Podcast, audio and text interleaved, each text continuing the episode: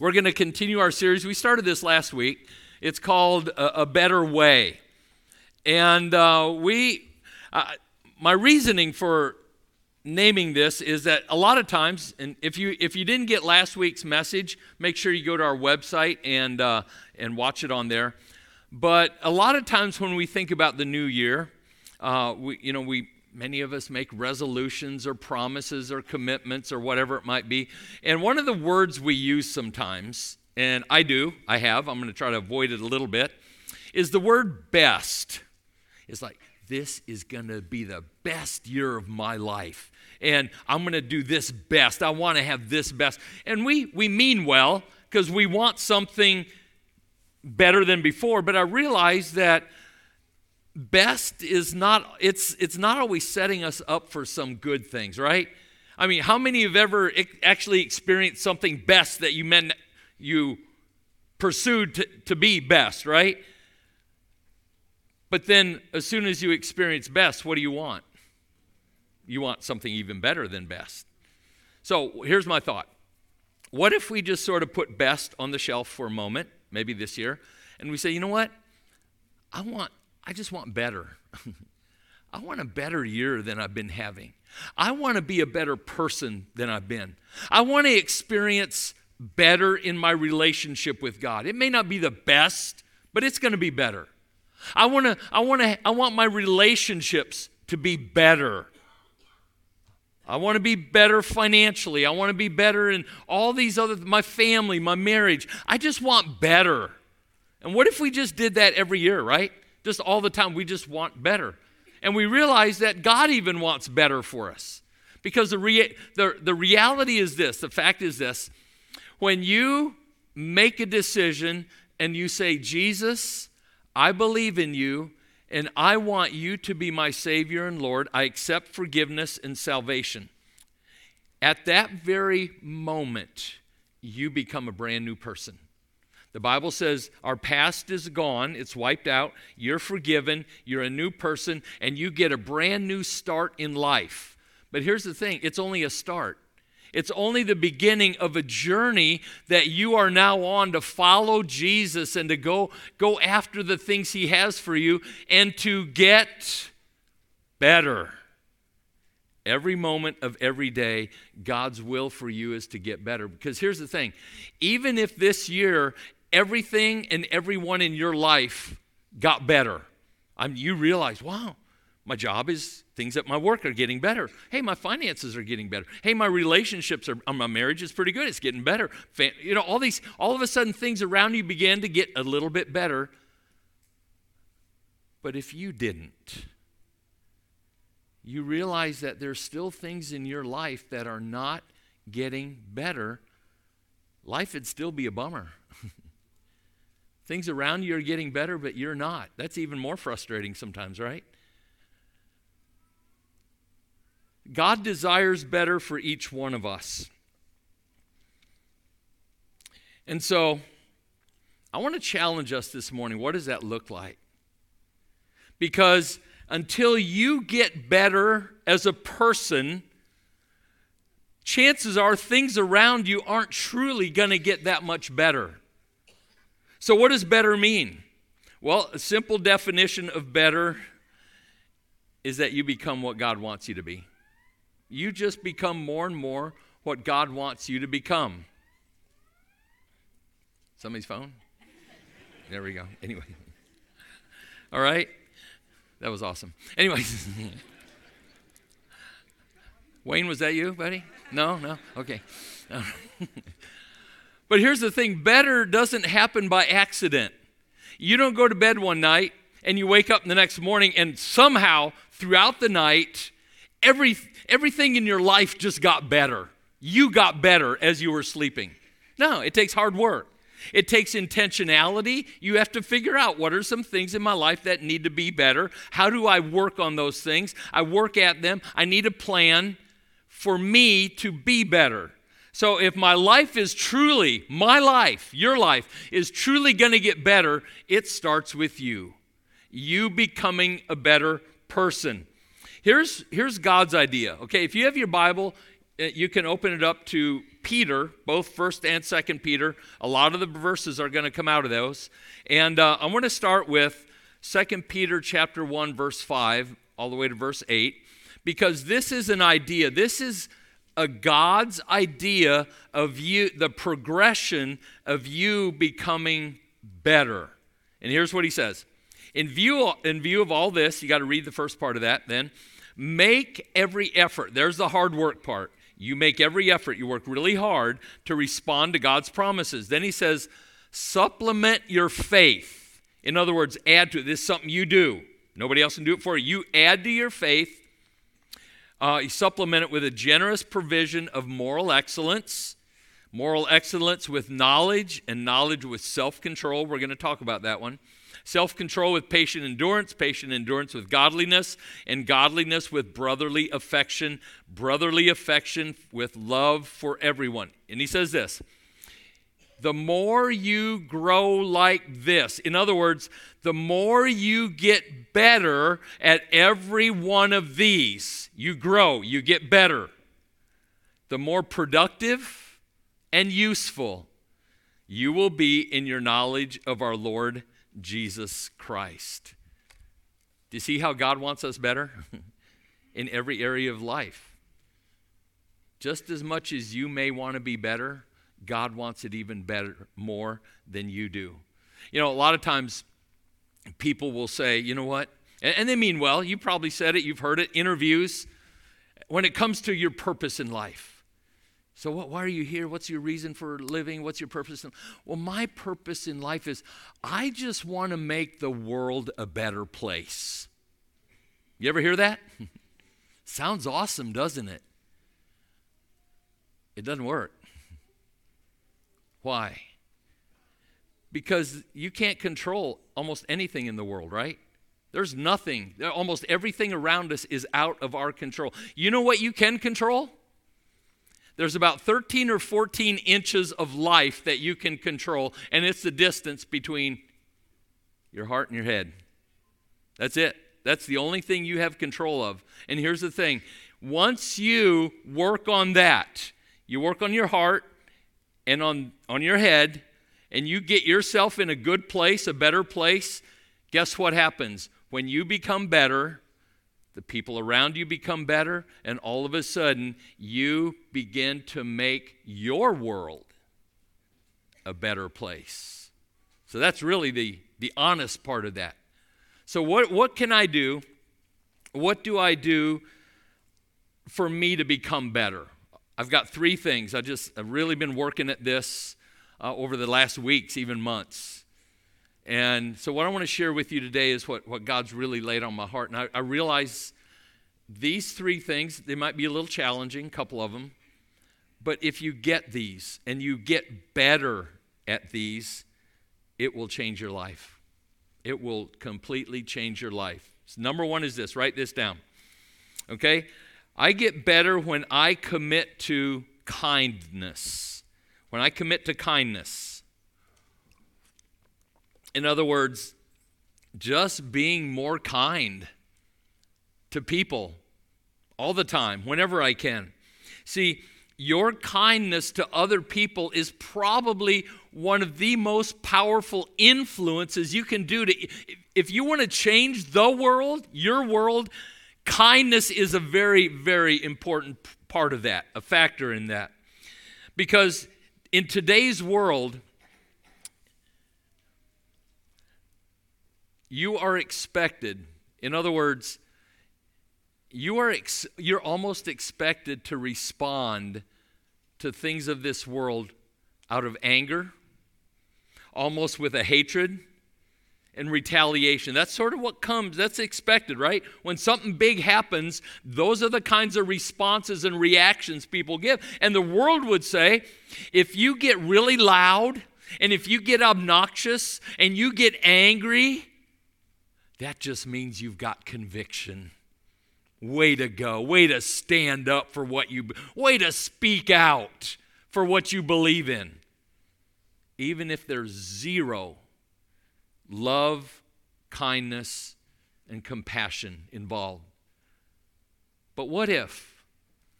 What if you, as a human being, were committed to do the exact opposite, to do what Jesus said? And that you would choose kindness in every situation, no matter what. And what if you responded to the evil around you? And what if you responded to people around you by simply doing good to them? How about praying for them? How about even blessing them instead of anger, hatred, and retaliation? 2 Peter chapter 3 verse 8 says this love each other as brothers and sisters be tenderhearted and keep a humble attitude. Don't repay evil for evil. Don't retaliate with insults when people insult you. Instead pay them back with what? A blessing. And you're going that's hard. I don't want to do that. But that's what it says. That is what God has called you to do, and He will grant you, when you do that, He will grant you His blessing. In other words, when you bless others, even when you feel they don't deserve it and you don't even want to, that's when God begins to really bless you as well. This is one of the most powerful things you can do. Just simply kind, be kind. But it's also contagious.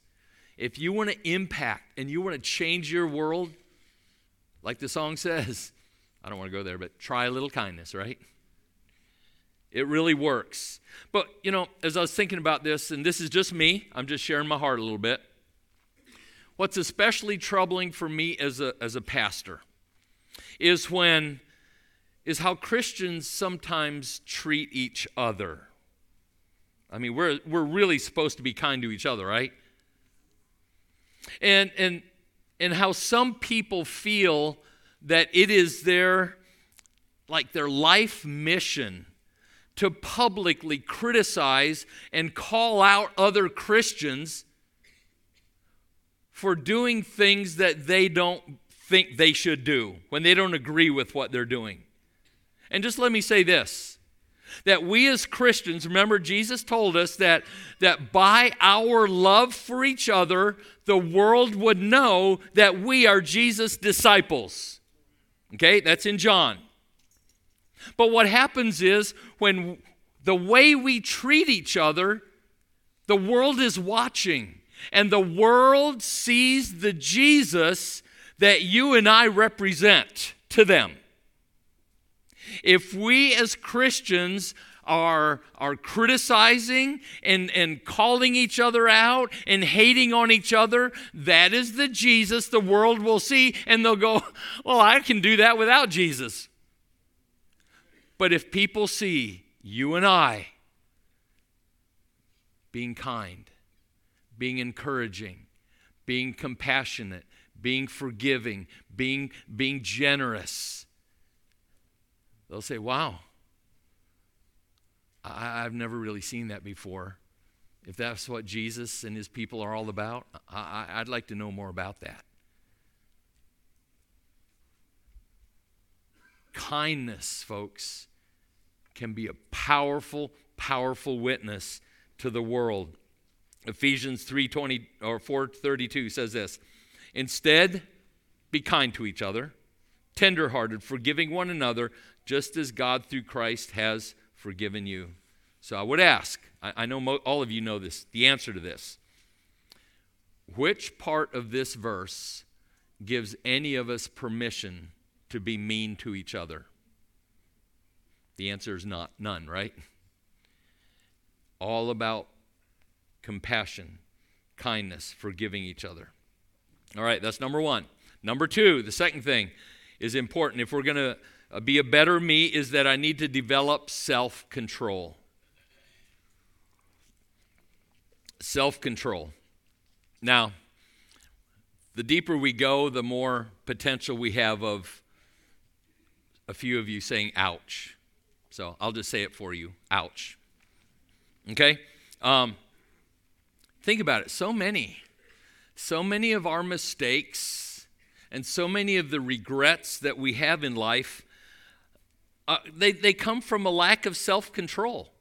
I mean, maybe the words that we've spoken, the feelings when we act out of feeling and we react and we didn't have self control and we find ourselves in a situation we go, I wish I wouldn't have done that. That was stupid. I just made a mess of this. I made a mess of this relationship. I made a mess of the situation. I wish I could take it back. I wish I would have had some self control. Any takers on that? I think all of us, right?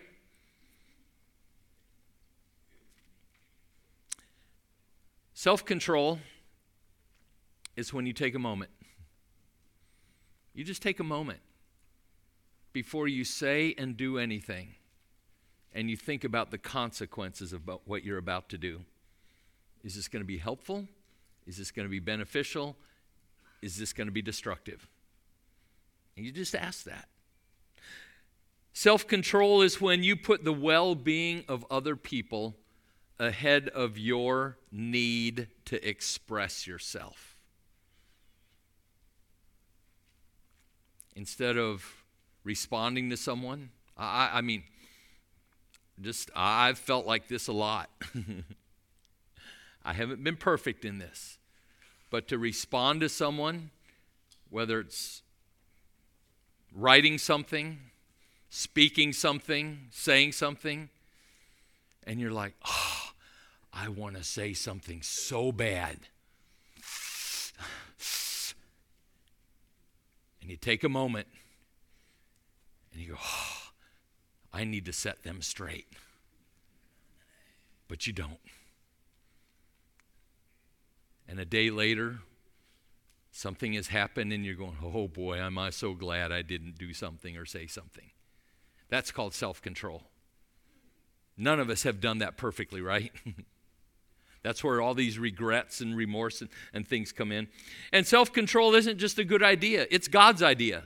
God requires it of us, of his family, of his children. Here's some verses. I'm just going to go down. This is a sampling of some of the verses in the Bible that talk about the need for us to have self control. 1 Peter 4 7. The end of all things is near, therefore be clear minded and self controlled so that you can pray. 1 Peter 1:13 So prepare your minds for action and exercise self-control 1 Peter 5 8, be self controlled and alert. Your enemy, the devil, growls around, prowls around, roaring like a, a, a lion looking for someone to devour. Be self controlled. Proverbs 25 8 28. A person without self control is like a city with broken down walls. What does that mean? It means you have no boundaries. If you lack self control, you don't have any verbal, emotional, mental, physical boundaries. You, you don't have guardrails. It's just whatever comes out, whatever you feel like doing, is your response for a person who lacks self control. If you lack it, or if you've had moments of lapses in self control, you know how destructive it can be, right? I mean, there's a lot of things. It can, it can destroy relationships, it can put you in a really bad place in life. Nothing good comes from it. Whether it's your emotions, having self control with your emotions, self control with your words, with your actions, your responses. How about with your habits? How about with your fin- your money, your spending? If you lack self-control in spending, it can put you in a really bad place. If you lack self-control in eating, in food, it can be a big health issue for you. In other words, a lack of self control in any area of your life can put you in a really bad place. And it affects the people around you. So, where, where how do I get some self control? Well, there's, there's two ways. These are very simplest, simple, but they're necessary. First of all, you have to want it, okay? And you have to work hard. You have to make a commitment where you say, you know what? I'm tired of just being out of control. I'm tired of not having restraints. I'm tired of just saying what comes to my mind, about doing whatever I feel like doing, uh, of responding and reacting, sort of my first response. And you have to want it, you have to work hard at it. That's where it starts. But the other one, and this is really this is awesome is because even though God says you're supposed to have it, he also says here, let me help. and he has his Holy Spirit. When you ask and allow the Holy Spirit to just fill you and control you, that's one of the things he does. He helps you with self control. He's there to do that. Matter of fact, in 2 Timothy 1 7, it says this God did not give us a spirit that makes us afraid, but a spirit of power, love, and what? Self control. He gives it to us. He gives us that spirit. He gives us the ability to now have it.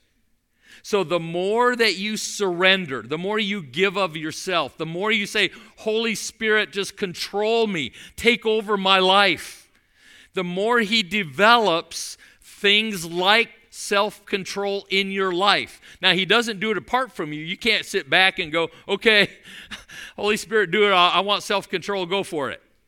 No, what he does is, if you notice the fruit of the Spirit, okay, this is in Galatians 5 22 and 23.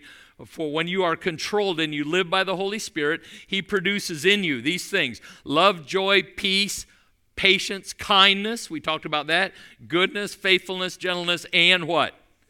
self control, long suffering, self discipline, all together. And so what happens is the Holy Spirit produces these alongside of our desire and hard work to work on these in our own lives. That's what he does. He, God is so eager for us to have self control. Number three, third one. Okay, we have kindness, we have self control. If I'm going to be a better me, I need to cultivate a clear conscience. A clear conscience. Paul says this in Acts 24. He says, So I strive always to keep my conscience clear before God and before man. What is your conscience? Well, it's a little bit hard to explain, but you all have one. Every one of you. Matter of fact, it's one of the things that God gave every human being when the, He created them. Your conscience is that little, almost like a voice, but it's, it's that awareness, that knowingness in your mind, deep inside of you, that tells you the difference between something that's right and something that's wrong. So if you're, I mean, you have it even as a child. You don't pay attention to it a lot because you don't have much self control.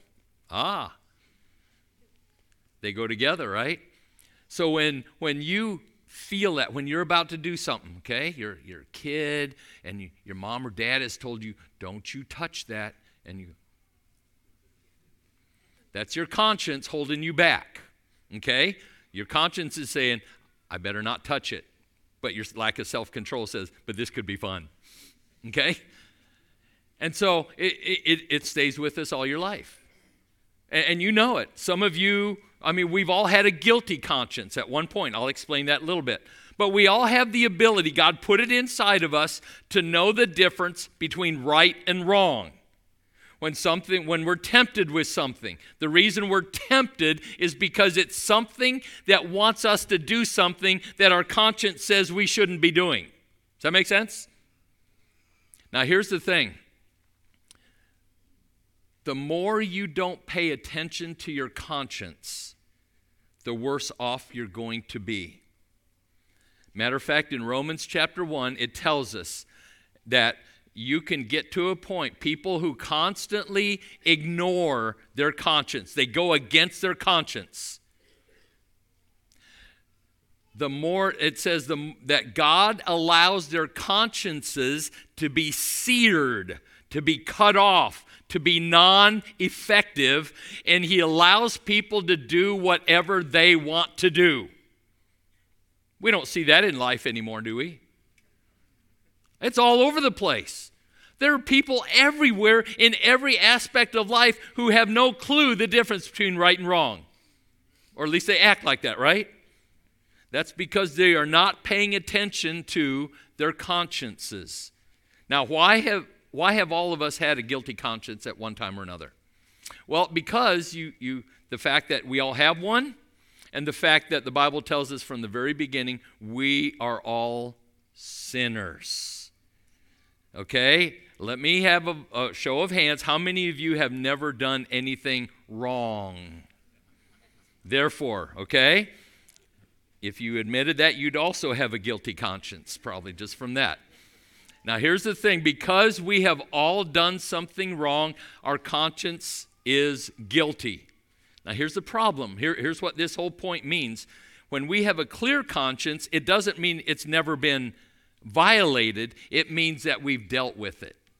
We've been forgiven. We've confessed it. We've got a, we've taken care of everything with everyone that we know of, and our conscience is clear. It doesn't mean we haven't done wrong, we won't do wrong. It doesn't mean that we won't ever sin again. It doesn't mean we're going to be perfect. It just means that when you have a clear conscience, that the moment you do something wrong, you disobey, you offend somebody, you do something that hurts whatever it is, the moment your conscience says, oops, you just did something wrong, you go, okay, I'm going to deal with it.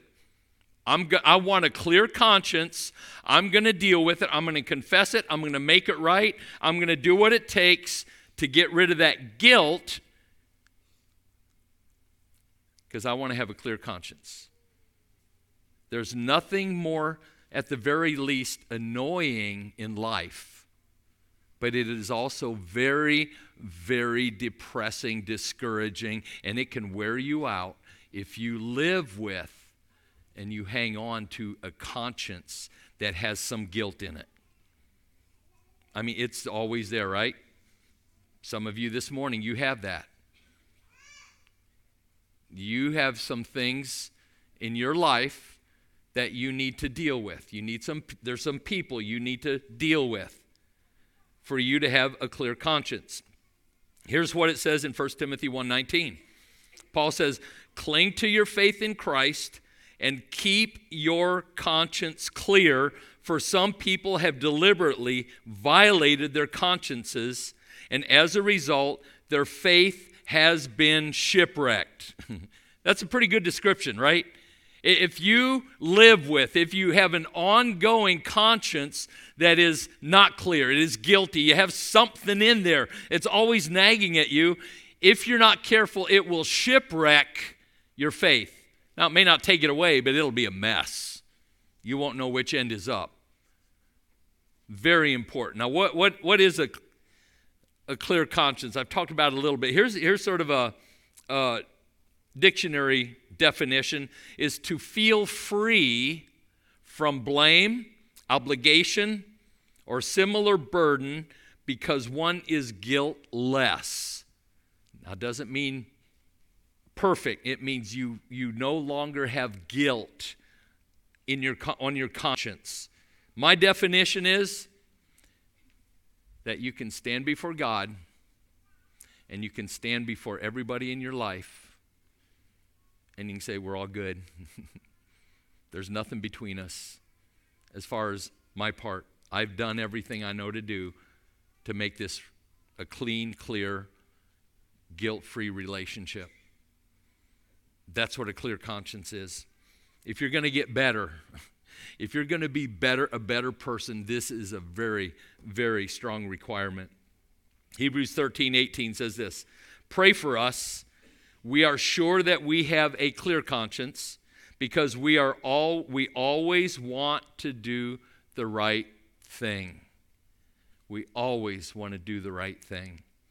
So how do I develop one? How do I get one? If I have something, if there's something in my mind that's sort of nagging, and if I know there's something between me and someone else, or, or maybe me and I just don't feel like good. I, I don't feel like I'm having a, this clear, awesome relationship with God. There's something there. And I know it's not God because He's perfect, so it must be me. How do I deal with that? Okay, so write this in your notes. The very first thing I need to do is I need to do a comprehensive evaluation. In my heart, in my mind, in my soul. Actually, I let God do the evaluation. Here's what it says in Psalm 139, verse 23 it says, Search me, O God, and know my heart. There's my heart. Test me and know my anxious thoughts. There's my mind. Point out anything in me that offends you and lead me along the path of everlasting life. Now, here's the thing if, if you have something in your life that is, that is not, it's not a clear conscience, as I've been speaking here this morning, just in the last five minutes, somebody has come to your mind, a situation has come to your mind, a conversation has come to your mind, and you're going, oh, I think I need to take care of that. That's what an evaluation is. That means God's already been bring, working in your mind, your heart, bringing people, things, and situations into your mind that you need to clear up. And it may be as simple as a conversation. Okay, it may be just, hey, there's something between us, and I'm not sure what it is. Every time we're together, I just feel awkward, and sometimes I even avoid you at Walmart. I, you know, all these things. You know, what is it? I just, I don't know. And maybe it's a simple conversation. Maybe it's been a misunderstanding. And, or maybe they're like, well, remember that one time and you said this or you did that? That just really hurt. And you clear it up, you deal with it. You ask for forgiveness. But here's the thing maybe you're going, I don't know. I think I'm fine. But you pray this prayer Search me, O God. Is there anything in my heart, in my mind, with anyone else, with you? And then show me. And I guarantee you, this is one, one thing, one of the things that God will answer and He will bring to your mind. It may be a flood, or it may be once at a, one at a time. He will bring situations, He will bring people, He will bring words to your mind, and He says, Okay, here's one, take care of this one. Here's another one, take care of this one and then you do that. An evaluation. And then we go to the next one. It's I, I come clean. The next thing I do when things when there's an evaluation, when things, people, situations have come to my mind, then I confess it. What does confess mean? I just admit. Maybe there's something I need to confess to God. We know when we confess to God, He forgives us immediately, right? Maybe I need to confess it to someone else too. Maybe I need to make something right. Maybe I need to repent. Repent simply means I change directions. I do something differently in my mind, in my actions, in, in the direction of my life. Here's what it says in, first, in James 5:16. It says, "Confess your sins to each other and pray for each other so that you may be healed. The earnest prayer of a righteous person has great power and produces wonderful results. What does this mean? Well, has multiple meanings like many many verses in the Bible. It does mean your sins. See, when, when you have sinned, you've done wrong against God, against other people, when you confess it to God, you tell God, and He forgives you instantly. But there's something that goes to the next level is when you find a person, a friend, a trusted friend, somebody who's a believer, somebody who can help, who's on your side. And you say, you know, can we talk? I just, you know, I, I, I have this thing going on in my life, and or I've had this thing, and I've talked to God about it. We're good, but I just I, I need some encouragement. I need some help. I, I need some healing from this. And you just tell them. You just share whatever it is. It may be a bad habit that you've had, it may be a relationship that was inappropriate that you had. It may be a situation where you just really messed up and you still you just need to talk to somebody about it. I mean, this is this is what a counselor does. You share these things with a, and, and they help you to be. And, and it says when you do this, there's something healing about it. The forgiveness part's already been taken care of from God. But all of a sudden, the, the weight of what you had, the guilt, maybe the shame, the whatever, the frustration you've had because of this situation, even though you're forgiven, you're still, oh, I don't want to carry this by myself. And you, so you sit down, you share it with somebody else, and you go, oh, man, do I feel better. Man, there is something powerful about just telling some. That's what, it, that's what this verse means. You, you confess, you talk to, you, you share, you admit, you make other people aware of the things in your life. And there's healing that comes with that when you come clean, you simply take responsibility for anything and everything that was yours, that you did in any situation that has caused a hardship for yourself or anyone. It may be 95% their fault, but you take responsibility for your 5%. You come clean. If you want a clear conscience, that's what you do. Then number the third one, the last one. This is the probably of anything I've said here today, this is going to be the most powerful thing you can do. And that is I commit to forgive. I forgive. I let it go. I don't hold on to it anymore. I, I would challenge you, all of us, that 2023 be the year that you forgive anyone and everyone that you need to forgive. Come clean. Make this the year that you have a clean, clear conscience. So when it comes January 1 of 2024, you can say, you know what? I'm good. I have a clear conscience, and there isn't anybody that I haven't forgiven and released for whatever they've done. Now, here's the thing I need to remember when, I, when we talk about forgiving anyone for anything they've done, we're not trivializing, trivializing what has happened to you.